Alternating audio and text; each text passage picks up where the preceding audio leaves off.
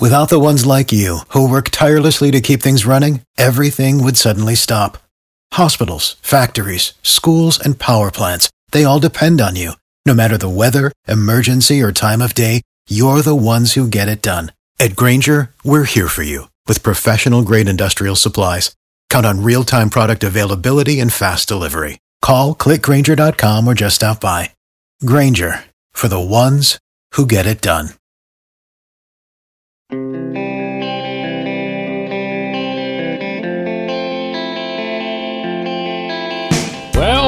to quote Chris Letang, after that puck went into that net.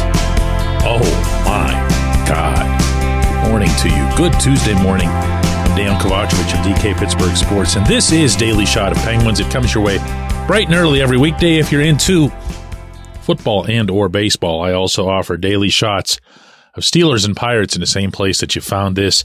Coyotes 5, Penguins 2. The winning goal was scored by Evgeny Malkin with a primary assist from Letang. And it had to be seen to be believed. Those of you who've been following the franchise for longer than just a handful of years will know that the living legend Mike Lang had this 100% habit of giving the viewer or listener a warning anytime the Penguins were operating in front of their own net and it had been vacated for the purposes of getting an extra attacker on the ice. Of course, a delayed penalty. That got to be careful. Got to watch it. Got to be careful. And because Lang would say this forever and ever, it was ingrained in me as a child to be aware of this situation. Meaning, just as someone who was watching. And there it went.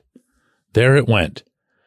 The team that loves nothing more than the drop pass made maybe 10 of them in a row until it finally ended up in their own net. It was the most perfect, painful microcosm of this season conceivable. It was unbelievable and yet not at all. Watching these guys go from a Bryan Rust rush at one end. Connor Ingram making the save. Rust gets tripped up. There's a penalty coming. From then on, every single penguin who touched the puck went progressively backward, either with a pass or via skating. And they just kept backing up until, most unfortunately, they ran out of end boards. They were forced to go a little bit forward and then Letang turned around inside his own blue line and went backward, threw a drop pass to Gino, and the puck was going to go a little bit wider than that, but Gino reaches out and doesn't really give it a a total effort, just presuming that because he's so spectacularly talented that the puck is just going to follow him like a yo-yo on a string, and it didn't. It went off the heel of his backhand with one hand on the stick, one hand on the stick, and into the net. The Arizona player who was credited with the goal, Lawson Crouse, was on the bench and seated at the time the puck went in. Think about that for a second.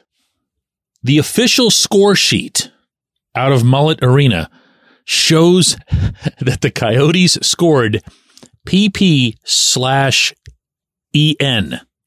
Power play empty net. Clip and save that one. You will never, ever see it again. At least not until the next time the Penguins realize that there's always a drop pass available. This was what Letang had to say after the game about that sequence.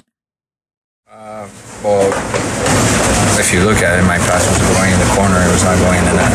So, uh, but I should know better. I should not go backward when there's no goalie, I guess. I've covered Letang for a lot of years. I've gotten to know the man pretty well. I know when he's not taking blame. Okay. So when you hear him say, I guess, after a couple of those sentences, he's letting you know. He's making it really, really easy to hear that he's not taking the blame. I guess I shouldn't have made that drop pass. I mean, I, I, it was, you saw that it was going wide. I guess. Look, I'm not criticizing Letang for his response. I think he's right.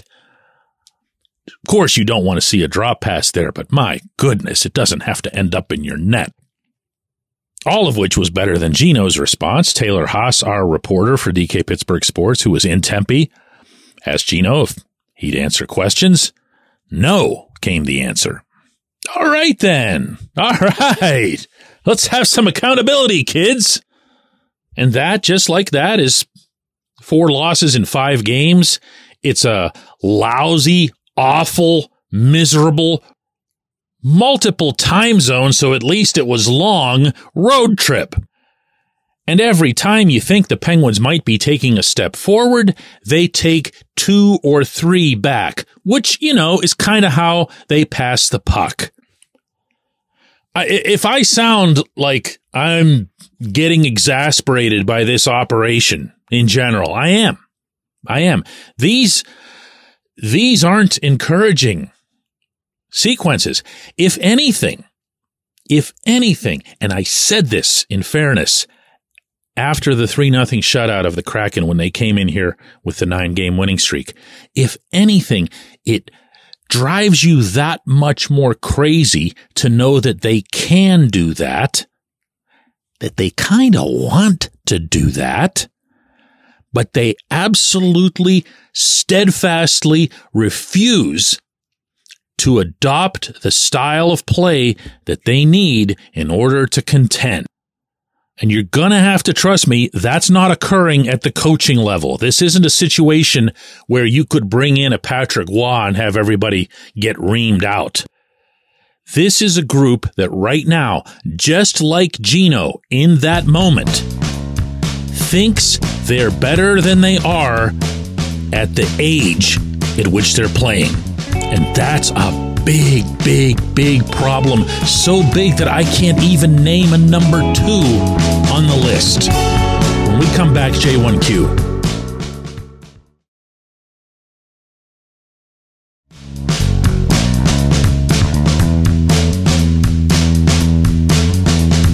Today's J1Q comes from Ed, who says, DK, this has to be the crater deep lowest point for a power play that seemingly doesn't produce anything but low points, right? Well, Ed, I'm not sure it gets a whole lot worse than shooting the puck into your own net. I mean, I, I don't even, I don't even know what to do with this other than to joke about it. But here's the, the cold truth on this. Because after I got your question, I went and looked up that the Penguins are now 0 for their past 19 on the power play. Did you notice that? maybe kind of uh, passively or below the surface. Did you notice that?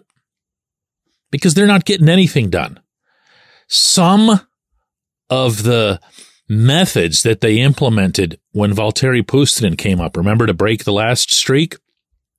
Some of those are still in play. There's a lot of work across the points. There's a lot of umbrella. And yeah, they're shooting. They're getting the puck at least in the direction of the net. They just aren't scoring.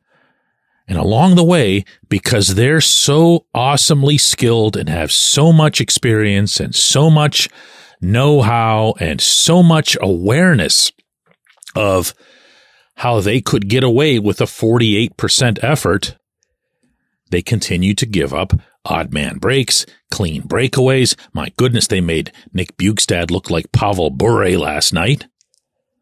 And this, I'm going to look, I'm not ready to give up on this season.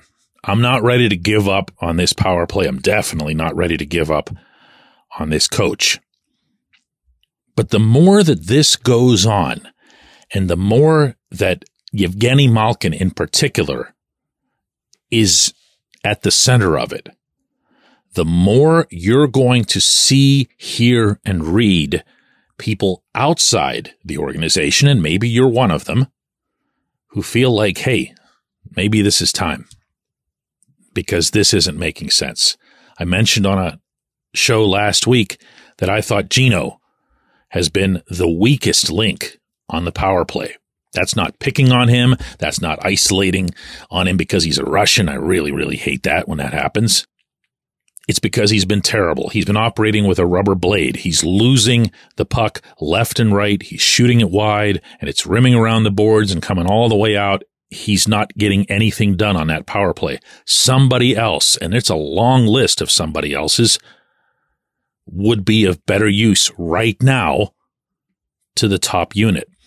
But what ends up happening, some of that boy, I'm so good I can't possibly make a mistake. And even if I do make a mistake, I'm going to be able to recover from it mentality has to be gone. That doesn't mean I'm advocating for a guy with a no movement clause to be moved, let alone Gino being who he is. But something has to happen to begin the process of exorcising that specific demon from this organization. The team that played against Seattle last week had everyone on board committed to one approach. The team that went out west just tried to out Penguins, their opponents. And, and, and I say that with respect to the first two periods in Las Vegas, which were kind of a continuation of the Seattle game. But that third period blew it all up. So scratch that one off the list as well. Something significant has to change, and it can't just be the occasional really rousing, thorough win over a good team. There's got to be, man, I can't even bring myself to say it. Something's got to change. I appreciate the question. I appreciate everyone listening to Daily Shot of Penguins. We're going to do another one of these tomorrow.